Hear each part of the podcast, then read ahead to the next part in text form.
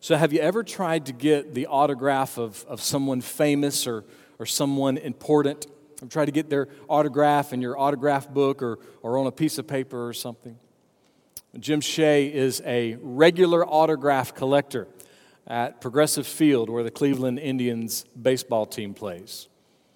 He has a, a collection of 1,500 autographs. He's got a lot of autographs. He doesn't have a, a big man cave with, with lots of you know, baseballs and bats and gloves and jerseys and home plates that have been signed. In fact, all of his autographs are, are kind of in just a few boxes that kind of don't take up a whole lot of room. A couple of weeks ago, Cleveland.com asked him for some of his advice, some of his tips, so to speak, for seeking out autographs. And these are some of the things that he said. Players know if you're a true autograph collector or if you're just someone out there with memorabilia trying to do something or sell it. He said, because a true autograph collector doesn't come up to the player and say, hey, sign my baseball on the sweet spot, sign the, the bat on the sweet spot, sign the jersey in this you know, unique place. And an autograph seeker is really, truly just seeking an autograph. He also said that he likes a, just a plain blue ink, Bic fine point pen. You can find a pen just like that in the halls on your way out this morning.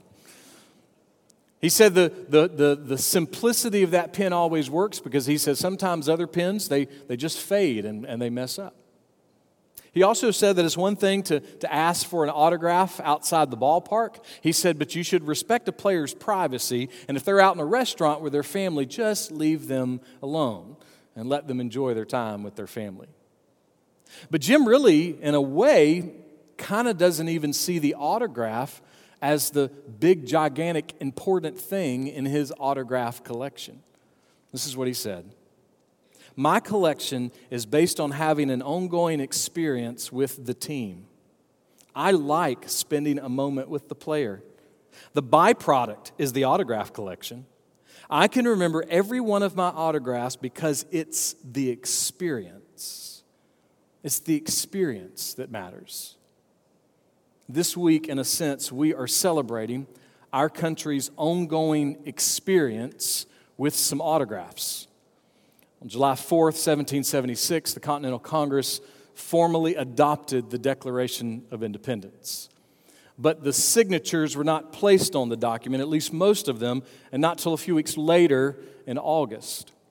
One of those signatures belonged to John Witherspoon. Witherspoon was a minister. He was the only active clergyman and college president to sign the Declaration of Independence. Seven weeks before he sat in a room in Philadelphia with his fellow delegates and formally adopted the Declaration, he stood on campus at the College of New Jersey, now known as Princeton University, and he delivered a sermon.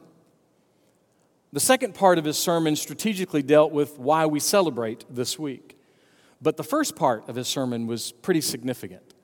This is just a few things that he said in the first part. I do not blame your ardor in preparing for the resolute defense of your temporal rights, but consider, I beseech you, the truly infinite importance of the salvation of your souls.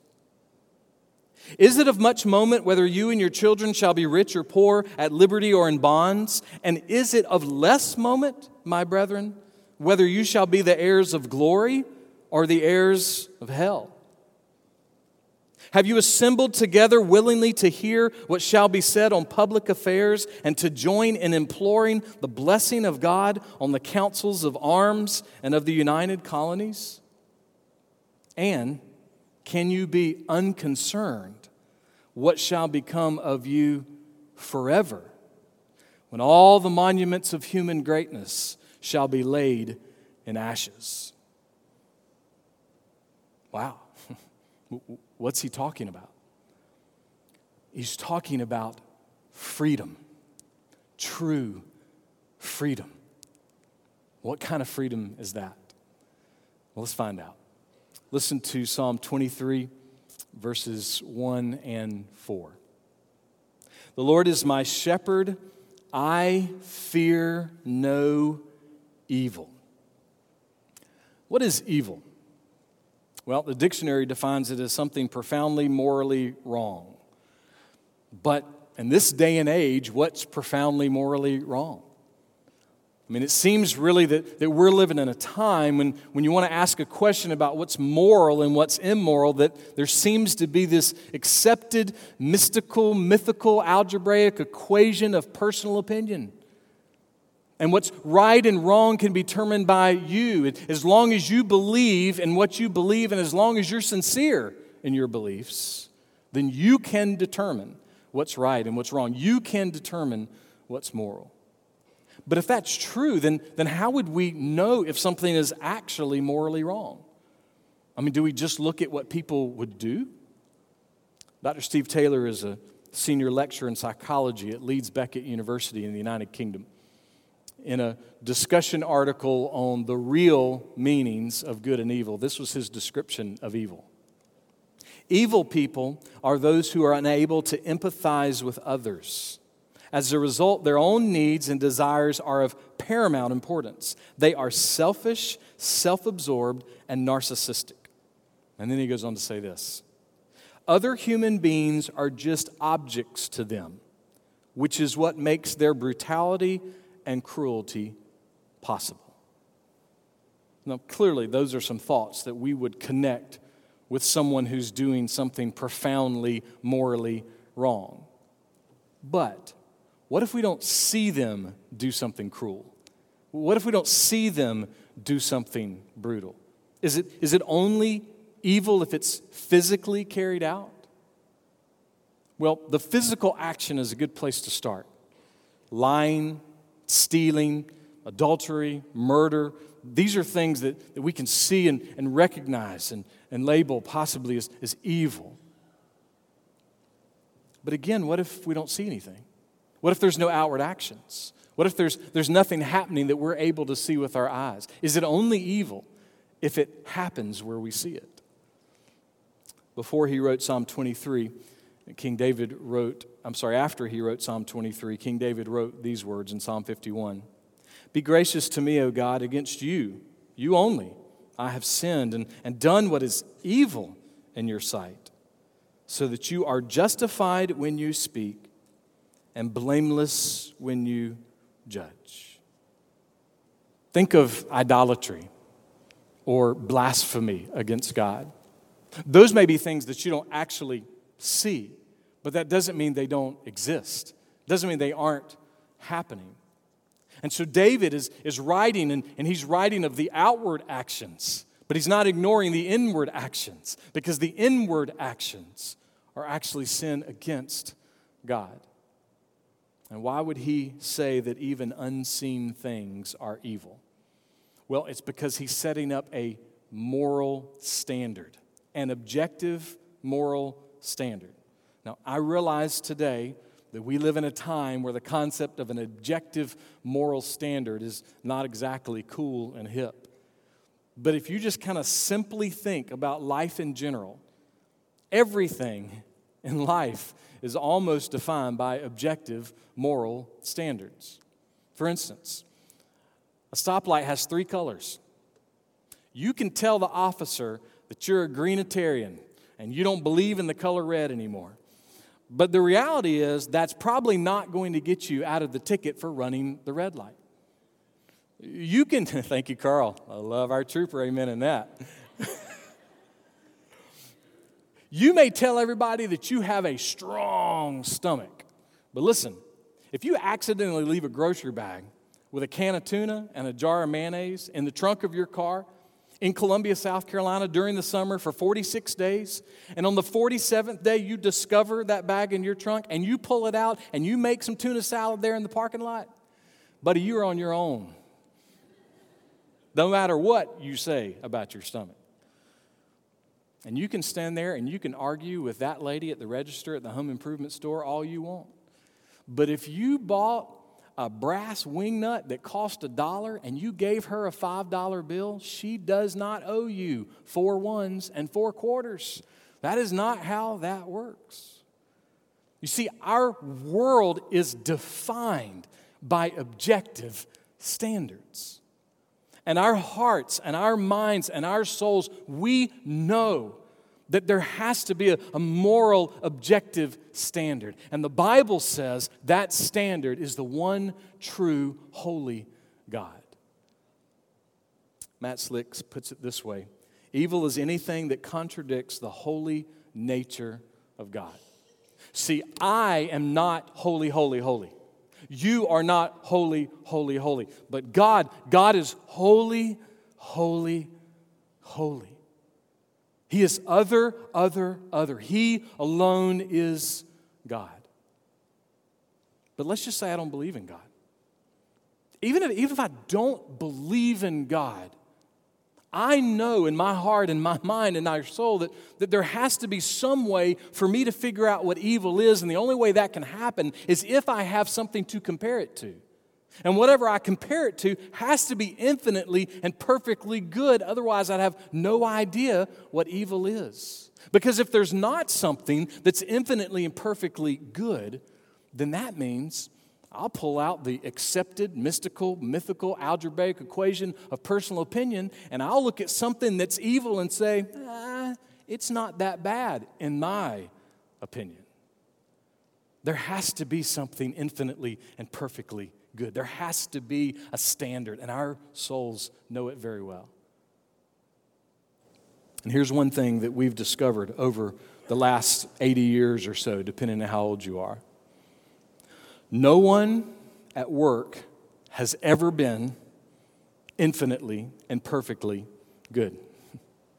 No one at school has ever been infinitely and perfectly good. No one at church has ever been infinitely and perfectly good. No one at the state house has ever been infinitely and perfectly good. No one at the White House has ever been infinitely and perfectly good. And no one at your house has ever been infinitely and perfectly good.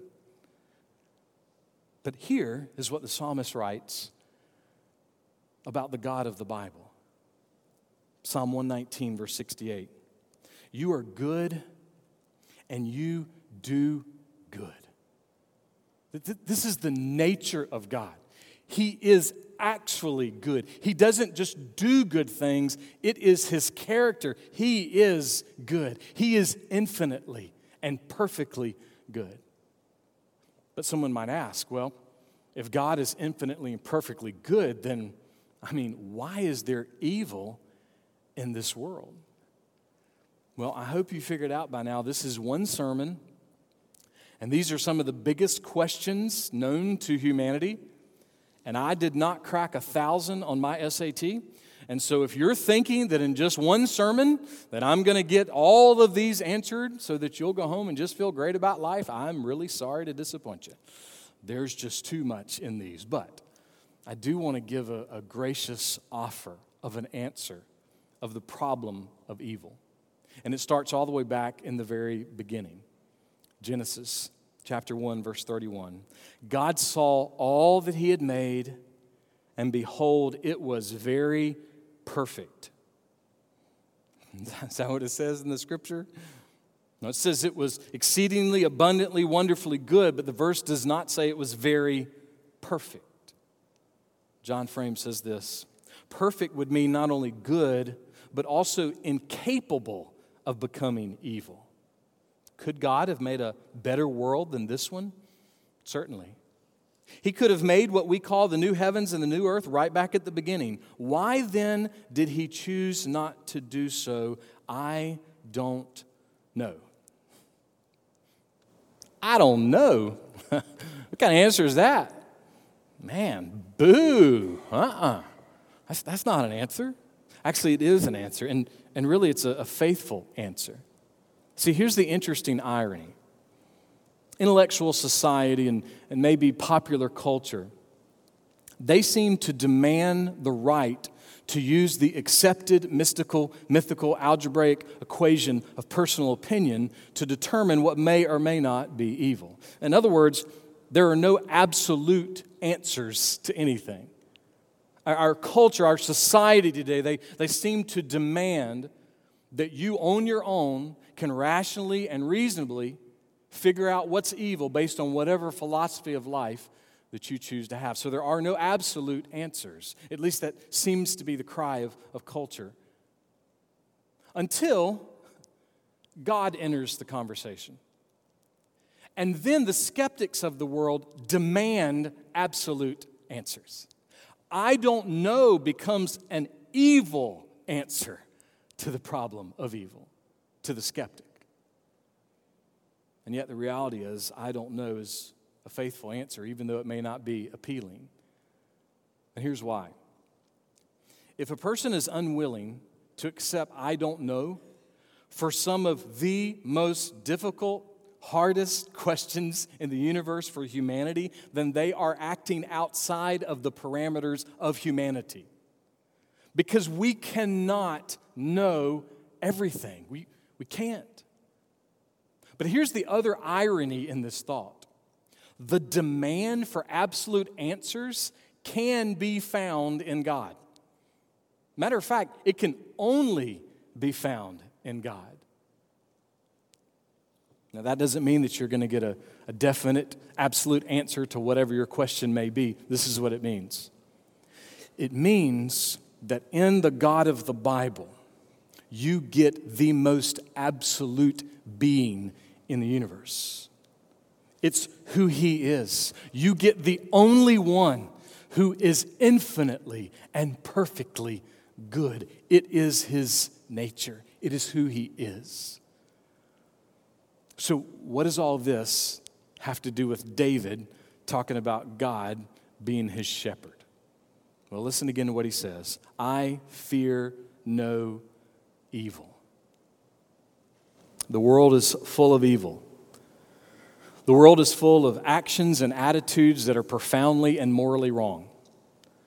The world is full of attitudes and actions that are rebellious or, at the very least, contradict the holy nature of God.